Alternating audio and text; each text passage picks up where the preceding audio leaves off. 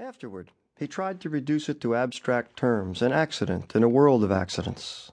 The collision of opposing forces, the bumper of his car, and the frail, scrambling, hunched over form of a dark little man with a wild look in his eye.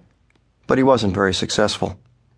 This wasn't a statistic in an actuarial table tucked away in a drawer somewhere. This wasn't random and impersonal. It had happened to him, Delaney Mossbacher of 32 Piñon Drive, Arroyo Blanco Estates, a liberal humanist with an unblemished driving record and a freshly waxed Japanese car with personalized plates, and it shook him to the core.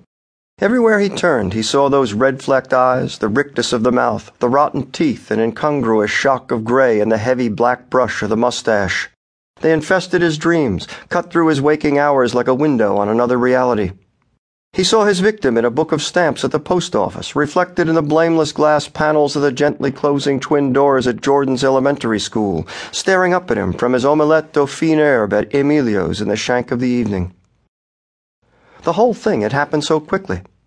One minute he was winding his way up the canyon with a back seat full of newspapers, mayonnaise jars, and Diet Coke cans for the recycler, thinking nothing, absolutely nothing, and the next thing he knew the car was skewed across the shoulder in a dissipating fan of dust. The man must have been crouching in the bushes like some feral thing, like a stray dog or bird mauling cat, and at the last possible moment he'd flung himself across the road in a mad, suicidal scramble. There was the astonished look a flash of mustache, the collapsing mouth flung open in a mute cry, and then the brake, the impact, the marimba rattle of the stones beneath the car, and finally, the dust. The car had stalled, the air conditioner blowing full, the voice on the radio nattering on about import quotas and American jobs. The man was gone. Delaney opened his eyes and unclenched his teeth.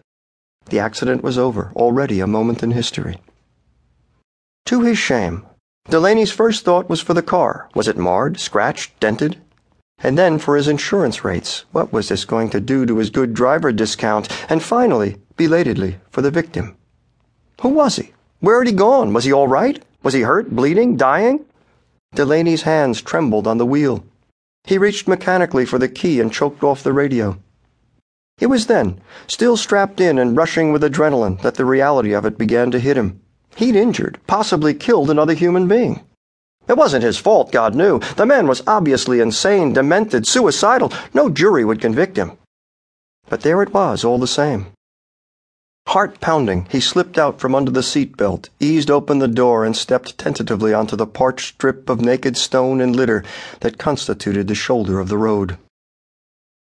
Immediately, before he could even catch his breath, he was brushed back by the tailwind of a string of cars racing bumper to bumper up the canyon like some snaking, malignant train. He clung to the side of the car as the sun caught his head in a hammerlock, and the unair conditioned heat rose from the pavement like a fist in the face, like a knockout punch. Two more cars shot by. He was dizzy, sweating. He couldn't seem to control his hands. I've had an accident, he said to himself, repeating it over and over like a mantra. I've had an accident.